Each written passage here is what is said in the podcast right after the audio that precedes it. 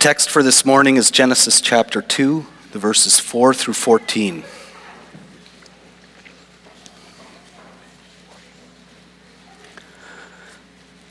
Genesis chapter 2, verse 4.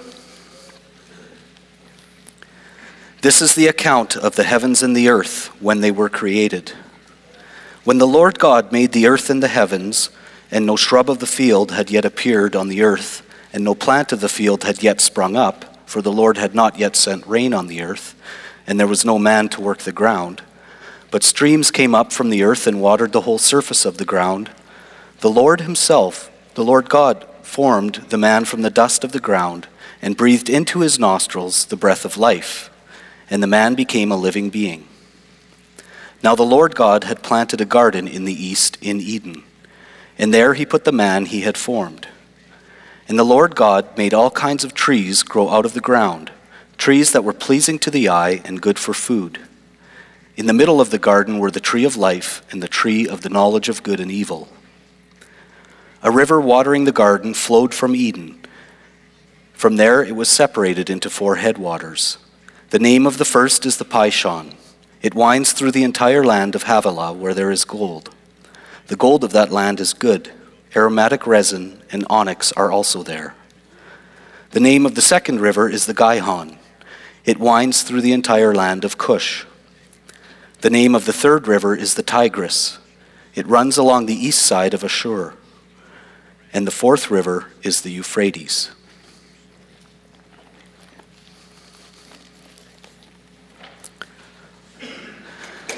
After the sermon, we will respond by singing Psalm 25, stanzas 5 and 6. This morning's sermon was prepared by Reverend Peter Holtvluwer, minister in the Spring Creek Canadian Reformed Church in Tintern, Ontario.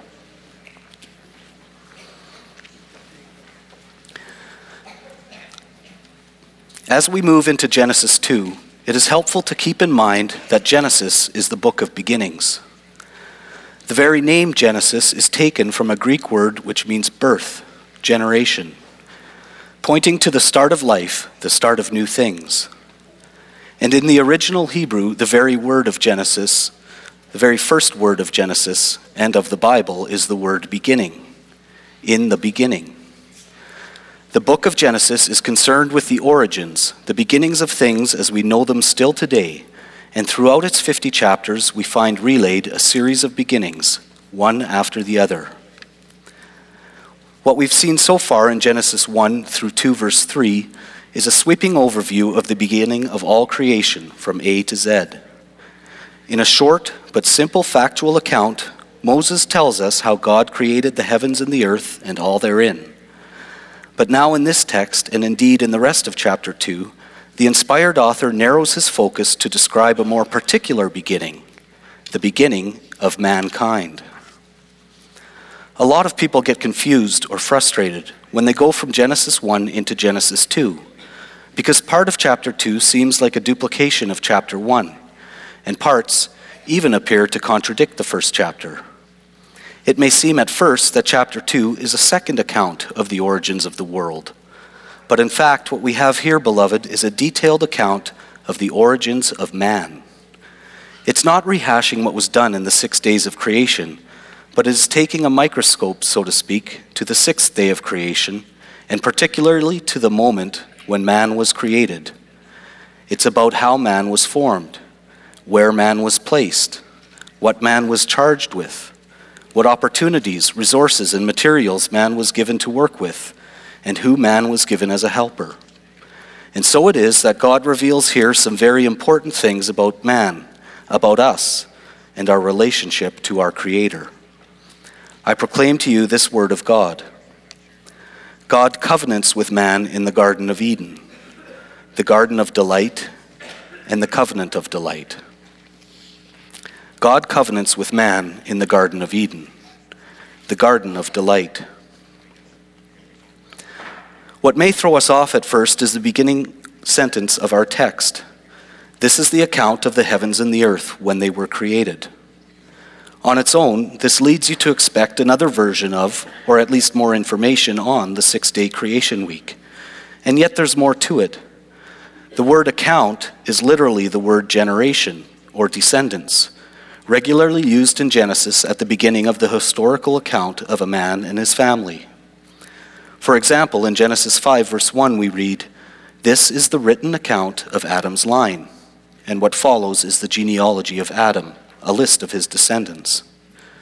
In our text, then, the generation of the heavens and the earth is what came forth from the heavens and the earth, what was generated by them and produced by them. And then you can understand how mankind is the focus of that generation. For verse 7 says, The Lord God formed the man from the dust of the ground and breathed into his nostrils the breath of life, and the man became a living being. By the power of God, man is generated from the earth itself. Just like God's power, children are born to Adam, so by God's might, Adam is, you could say, born of the soil, born of the earth. It's good to reflect on that for a moment. You and I have our physical origins in the dust of the earth. Our bodies are nothing more than particles of soil fused together by God's incomprehensible wisdom. From dust we were taken, and to dust we shall return. Check in any grave after a period of time, and, and all you'll find is dust, and only a thin layer at that. That's kind of humbling, isn't it? We're often complaining about dust how many of you didn't dust your house in the last two days or wash the dust off your car? Dust is something we avoid, something we get rid of, and yet, ironically, we don't often relate dust to ourselves. We often think we're quite high up on the ladder, that we're something else. We can sometimes stand for quite a long time in front of the mirror and admire our good looks, or we can be filled with pride at our accomplishments, at our standing in the community, at the strength of our bodies, or at the important work we do. We can look down our noses on others who don't have the abilities we have or who aren't quite as good looking. But, brothers and sisters, let's not kid ourselves. At the end of the day, we are but living dust. We can sing it in Psalm 103, stanza 5. He knows our frame, that it is weak and humble. He keeps in mind how prone we are to stumble. The Lord recalls that we are only dust. The Lord recalls it. He keeps it in mind. How about you, beloved? Do you live in the acute awareness that you are but walking dust? It's only then that you can understand God's grace in raising us up from the dust. For verse 7 says, The Lord God formed the man from the dust of the ground and breathed into his nostrils the breath of life, and the man became a living being. Notice the care God takes in creating man. With most other creatures, and with all the rest of creation itself, God merely spoke and things came into being. But with man, the Lord takes his time, so to speak. It's almost a picture of a potter with his clay, forming and fashioning the mud into just the right shape, into the exact vessel he wanted to make. Only God is not just forming the dirt and the dust, but we read he breathed into his nostrils the breath of life, and the man became a living being. God took the soil, the dust, and animated it, infused it with something of himself, the breath of life. Isn't that marvelous? Scientists today still cannot figure out how to make life, how to create life. They can manipulate the cells, they can set the right conditions for the cells to reproduce, but they cannot ignite the process. They cannot infuse a dead substance with a living spirit. They cannot make a new life, a new creature, a new beginning. And the reason they can't, beloved, and the reason they never will, is because man's life comes directly from the breath of God. God brought life into existence by his own Spirit, and since no man can control God, no man will ever hold the power to create life. And because God created human life, human life is precious and valuable. I want you to understand that well. Secular psychology talks a lot about self esteem. Many people suffer from low self esteem, they say. The answer is to think more highly of yourself, to take pride in yourself for who you are, to consider yourself to be of importance and value. But self esteem is an empty lie and an illusion. For the truth is, of ourselves, strictly on our own, we are nothing but a pile of dust of no value whatsoever. No pile of dust has any reason to esteem itself. But when the Creator of heaven and earth takes time to form that pile of dust into a person and breathes into that pile of dust the breath of life, then man gains relevance, meaning, and value. When God makes man a living being to know his Creator, when he even gives man charge over all his creation as vice regent, when he makes man in his own image, that wondrous work of God infuses man with a preciousness that no one can take away. We must not get caught up in this cult of self esteem, for that only drives us further away from God into ourselves. Rather, we must esteem God. For as we exalt God and glorify our Creator, then we will see how His care, His effort, His breath of life give value to us as creatures. We are not worthless. Our life is not meaningless or without value, and we do not need to remain in the pit of despair, for we are God's handiwork. Our spirit comes to us from God's own breath. God has invested in us. God is busy with us. God has a relationship with us. And that's what makes us worth something. You can see God's care for man in making for him a garden of delight. Notice again the very personal attention the Lord gives to this. Verse 8 Now the Lord God had planted a garden in the east, in Eden, and there he put the man he had formed.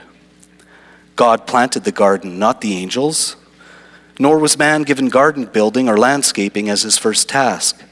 But the Lord planted it himself and placed man in it. The Garden of Eden, literally, the Garden of Delight.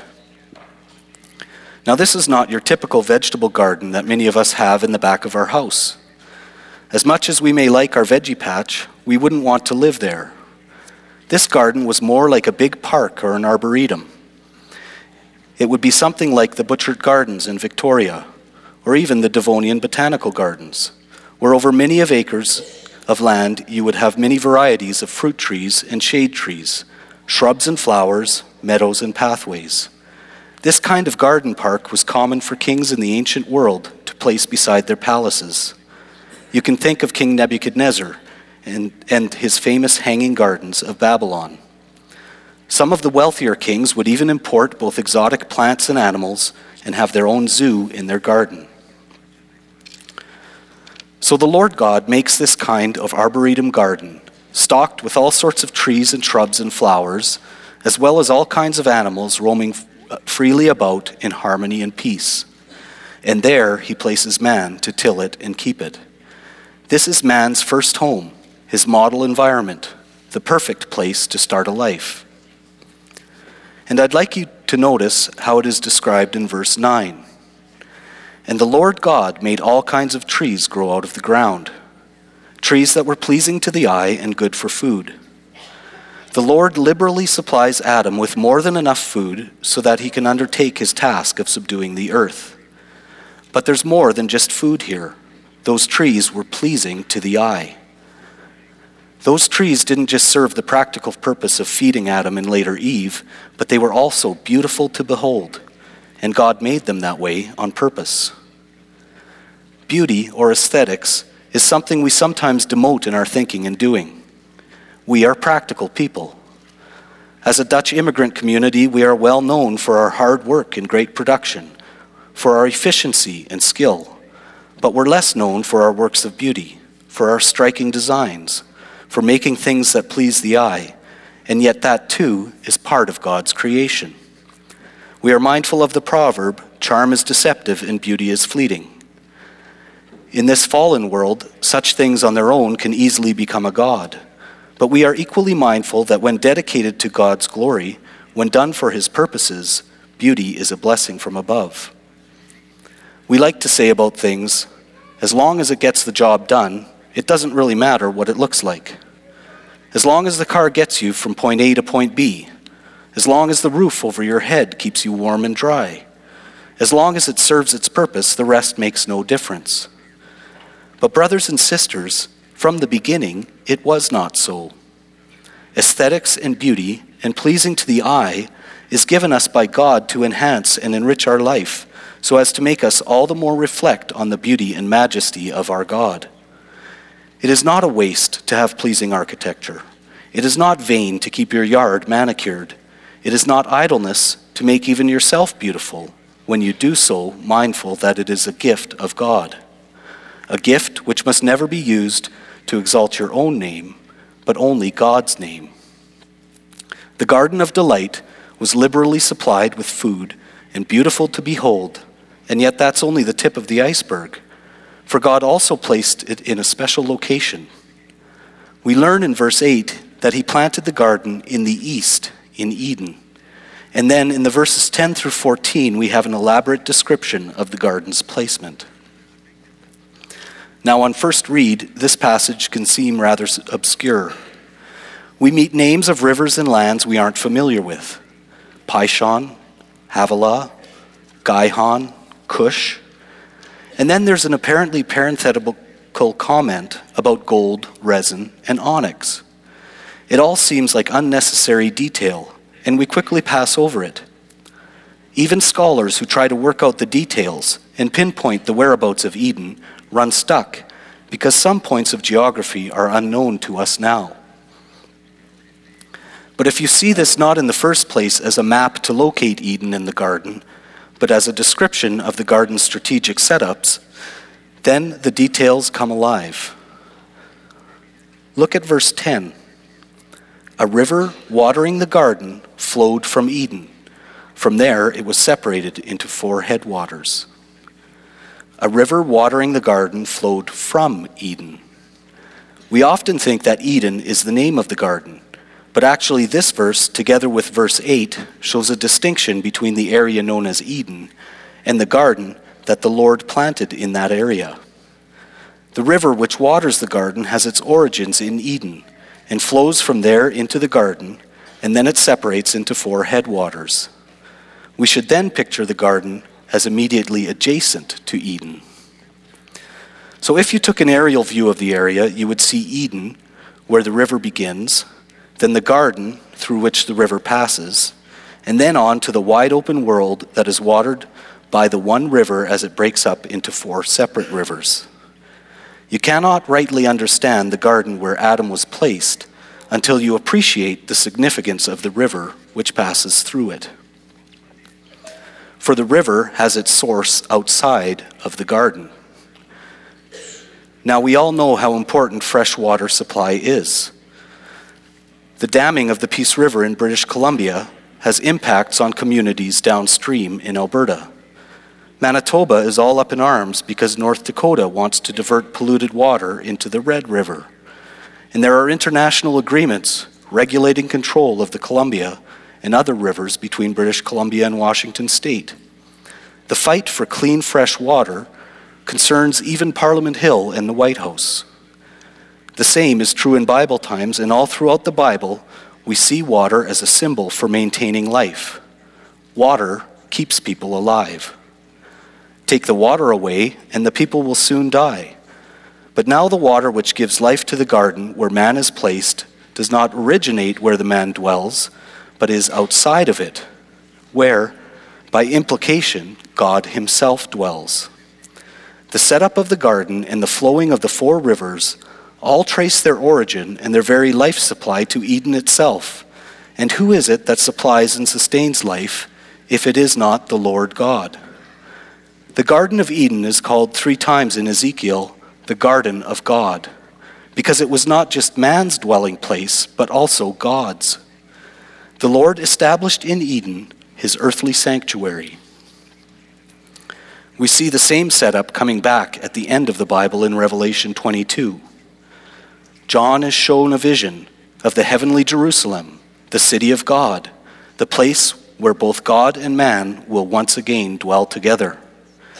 In Genesis, it's a garden. In Revelation, it's a city, which shows a development in subduing the earth, but the essence of the arrangement is the same. Verse 1 Then the angel showed me the river of the water of life, as clear as crystal, flowing from the throne of God and of the Lamb down the middle of the great street of the city. Do you see that? The river of the water of life originates from the very throne of God and proceeds outward to provide that living water to all the city's inhabitants. And then notice another parallel to the Garden of Eden. On each side of the river stood the tree of life, bearing twelve crops of fruit, yielding its fruit every month. And the leaves of the tree are for the healing of the nations. The tree of life, which stood there at the beginning, will also be there at the end. For the Garden of Eden is not just a piece of real estate in Mesopotamia. It's not just a pleasant place to live, nor is it only a paradise for man to enjoy, but it's the residence of both God and man, both creator and creature, living in harmonious covenant, the covenant of delight.